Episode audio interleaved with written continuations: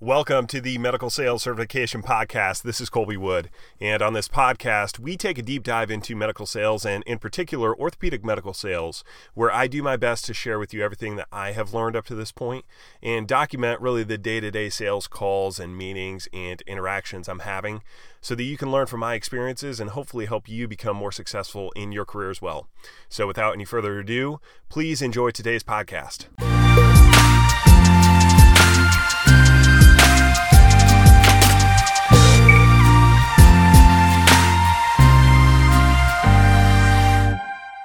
What's up, everybody? This is Kolby Wood with the Medical Sales Certification Podcast, and welcome to this episode. And uh, what I wanted to touch on in this episode is a recent example when I was cold calling on a podiatry group. And, you know, it was a relatively short interaction, but I think it has a couple of interesting topics to further discuss. Uh, some I may have touched in the in the podcast thus far, but I know that some of them are going to be relatively new. Um, but it's going to look at how do we handle objections uh, when they're raised. Um, how do we look at that? How do we think about that? When do we handle objections?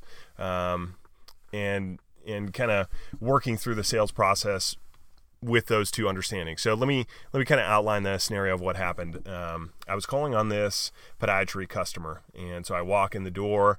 You know, it's pretty standard. They have somebody at the front desk, and then their uh, administrative manager or their office manager was also there talking with the other with the other individual. So I identified obviously that I'm a vendor, and so this administrator passed it off to their office manager because she's the one that handles those things.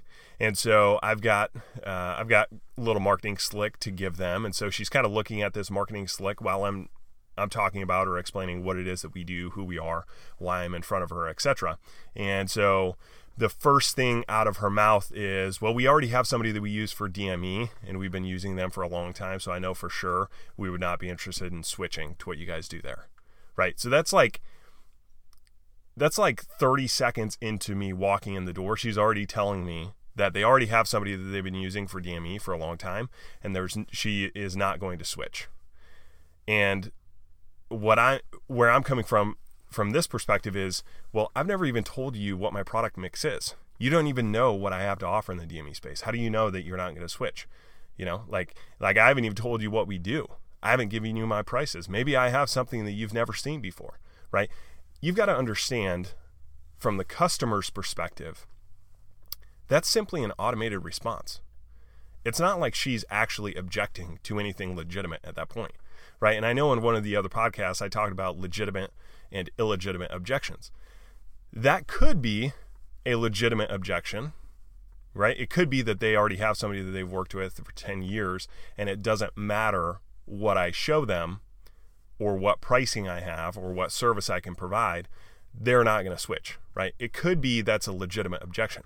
But for the sheer fact that I've never even had a conversation with them about what it is that we do, for the for the reality of the fact that I haven't even discussed who we are, what we do, which products we sell, the pricing that we have. It has to be addressed and approached as an illegitimate objection at this point. Until later, we would be able to prove it to be an Ill, a legitimate objection. And so I think where some sales reps struggle is they're they're looking at every objection that gets thrown at them. They have to handle that objection. And from my perspective, you know, she said, uh, we don't use it. You know, we're going to stick with the other person. We're not interested in looking at your DME. I didn't try to handle that objection. I didn't ask, well, you know, why wouldn't you? How long you been using them? What are you using them for? What are all those things? Like I literally had just walked in the door and when I think about, all right, what is my primary what is my primary objective when I'm walking in the door to a new customer for the first time? Let's think about our sales process the first sales process or the first step in the sales process is cold calling, right? You're out prospecting for customers. The second step is a meeting. You want to have a discovery meeting with the customer. Now, sometimes that happens when you walk in the door and then they'll give you five, 10 minutes to have that discussion with them. But in this scenario, I was not, we were not in a discovery meeting. Like that just simply wasn't going to happen at that time, at that place. And so, from my perspective, I'm not trying to handle her objection of we're not going to use you for DME. All I'm trying to do is get to the meeting. I'm just trying to move forward in the sales process. I'm at step one when I walk in the door. How can I get to step two? How do I get to an actual meeting with the customer? When we're actually going to sit down and have a discussion about what it is that we do, how we may or may not be different than what they currently use, etc. And so understand that you don't have to answer or handle every objection that gets thrown your way, right? That objection, while it may be legit, it may be that they're not going to use us for DME. I just, I'm not going to try to address that when I just walked in the door and I'm standing behind, you know, in the waiting room, more or less, and they're behind the counter. And like, that is not a scenario or a situation where I'm going to be able to tell them, here's why you should use us. And then they're going to be like, oh, yeah, I guess we should, right? like, that is not the environment where I'm going to be able to overcome any objections that they have in the DME space. So then I move on to some of the other things that we do for podiatry customers, primarily allograft tissue, uh, orthobiologic space. She she's like, yeah, you know, there may be some level of interest here. You know, I'll have to talk to the doctor, Doctor So and So. He's not going to be in until Wednesday of this coming week, and today's Monday. He's not going to be until Wednesday, but I'd like to run this by him because there's probably a certain level of interest he has in that space to have a discussion with. And so, from my perspective, I'm like, okay, so I'm getting, I'm mapping out in my mind what it is, how it is that I'm gonna get to step two in the conversation, right? That is the objective. When I'm cold calling on a customer, all I'm trying to do is get to a meeting. Just get to the appointment. Just find a way to get a meeting on the books with the customer. You don't need to handle the object. You're, I'm not going to make a sale in the first 30 seconds of talking to the customer, right? Like they're busy. I intruded on their time. I came in unannounced. It's just not the environment where you're going to have anything remotely resembling a close rate that you would want trying to get new business in that direction or in that situation. The objective is how do I move it forward? I'm at step one. How do I get to step two?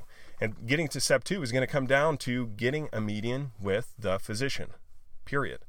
Like she's made it clear that the decision maker, at least in the orthobiologic space, is going to be the physician.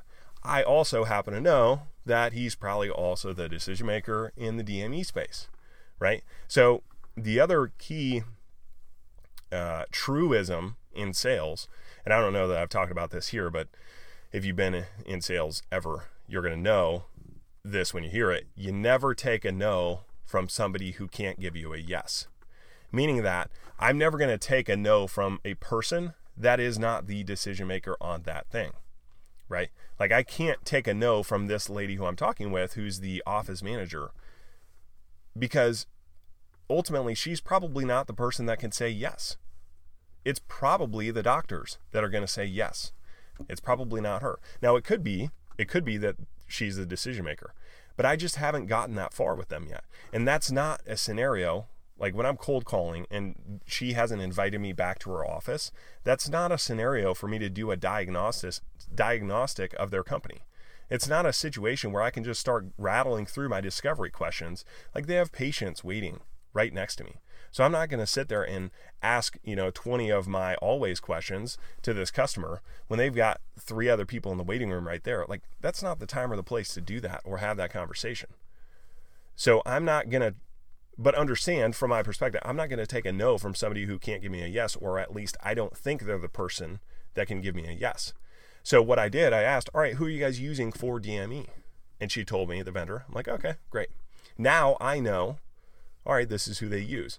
And so hopefully the next step is going to be getting an, an appointment with them. And so the doctor is going to be in the office on Wednesday.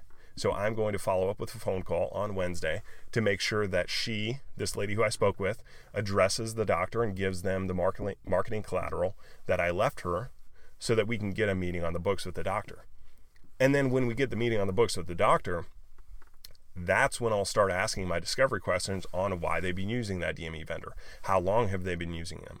What's the reason for that? Do they have a good relationship with them? Is there anything outside of the product itself or the good pricing as to why they use them?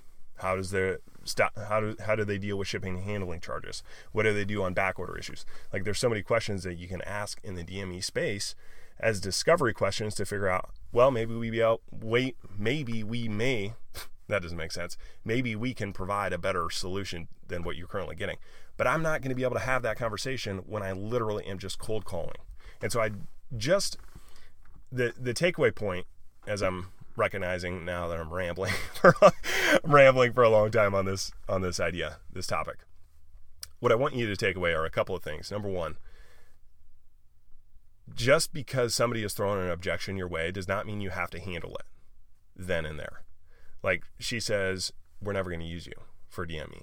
It's like, yeah, that's probably an objection that I can overcome, or at least I'm going to find out if it's legitimate. But I'm not going to do that while I'm standing in the waiting room of their office, right? Like, that's just not the time or the place to handle that objection. And so, even if it is legitimate, it doesn't mean that you have to chase down every objection literally the second that it gets thrown your way. Understand that you've got to, you know, this may be a bad analogy. It's just the first thing that comes to mind. You know, losing the battle to win the war, right? And it's not really a loss. It's just that I'm not addressing it at that time because I don't think that that scenario is an area where I'm going to be able to win that conversation, even if I have a better product, even if I have a better price, even if I have better service, right? Like from my perspective, if I'm standing in the waiting room of this clinic that I literally just called on, and they don't even remember my first name at this point, right? I'm just the tall guy that walked in their door, you know, like the other 10 people that have done that today. That is not the environment where I'm going to win the conversation on their DME, even if I have a better product, or a better price or better service, even if I can legitimately validate how they are going to be better off using us, it has to be ha- that has to happen in an environment where they're willing and open to make it a, a true objective decision on that. And I'm telling you, like when I just called on a customer, walked in the door, that is not the environment where they're going to be like, oh, yeah, I guess let me think objectively about why I use the current product or the current customer current company and why I should use you. Let me let me walk through this. Like there's going to be no give and take in that environment. So I am punting that objection to a later time when I can actually address it appropriately and when I'm probably going to have when I know for sure I'm going to have a better chance of getting an engaged customer on the other side of the conversation wrestling with the reality of what we could do over what they currently have. And so just punt some of those objections that you're getting. I think most reps they try to handle objections like in the time and place that they get them, and sometimes that's appropriate, but sometimes it's not. Sometimes you just punt them, keep them in your memory for later, and then address it when the time is appropriate. Okay, so that'd be number one, and then I guess the other takeaway is understand the sales process. The sales process is there for a reason. It keeps us from trying to take a customer from no to yes in a matter of 30 seconds. Okay. I'm cold calling on a customer. They've never seen me before. They don't know who I am. I could be a total scammer. They see 10 of us a day. All I want to do is get to the next appointment. I just want to go from step one, which is my cold calling phase, to step two, which is my discovery meeting. Just get a meeting on the books. So that's, you know, as I, um, it happened today, so it's top of mind, so I wanted to share it with you guys. But think about that when you're cold calling on customers right? Like the objective is just get to the next appointment. Just get something on the books with the customer. And there are going to be times where you get lucky when you walk in and they're like, "Actually, the doctor's available right now. Do you have some do you have 10 minutes?" And you you literally can walk back and boom, now you're in the discovery meeting, right? That happens, but it's not very high. And so have some self-awareness of the situation and of the environment. Don't try to address objections, don't try to win business in an environment where the chances of you doing that are going to be extremely low. Like if they're not willing to give you an appointment to get something on the books with you, the chances of you getting that business is essentially zero. Right? So if you can then get a meeting with the customer, you know that your chances of closing are going to go up significantly and the environment that you're going to get the customer in is going to be totally different than a cold call environment. So use that. Think about that when you are cold calling on customers, and uh, and really trying to grow your business, impact your business, um, get your name out into the marketplace, get your company into the marketplace. You want to have a good reputation, and uh, and you're going to be able to help your reputation when you handle those interactions appropriately. Thank you for listening to this episode of the Medical Sales Certification Podcast. And as you know, we give all of our content and training away for free. So it would really mean a lot to me if you could subscribe to this podcast and leave us a review. And if you thought that this episode in particular was helpful, consider sending it to somebody you know who you think could benefit as well. Thanks again, and we will see you on the next episode.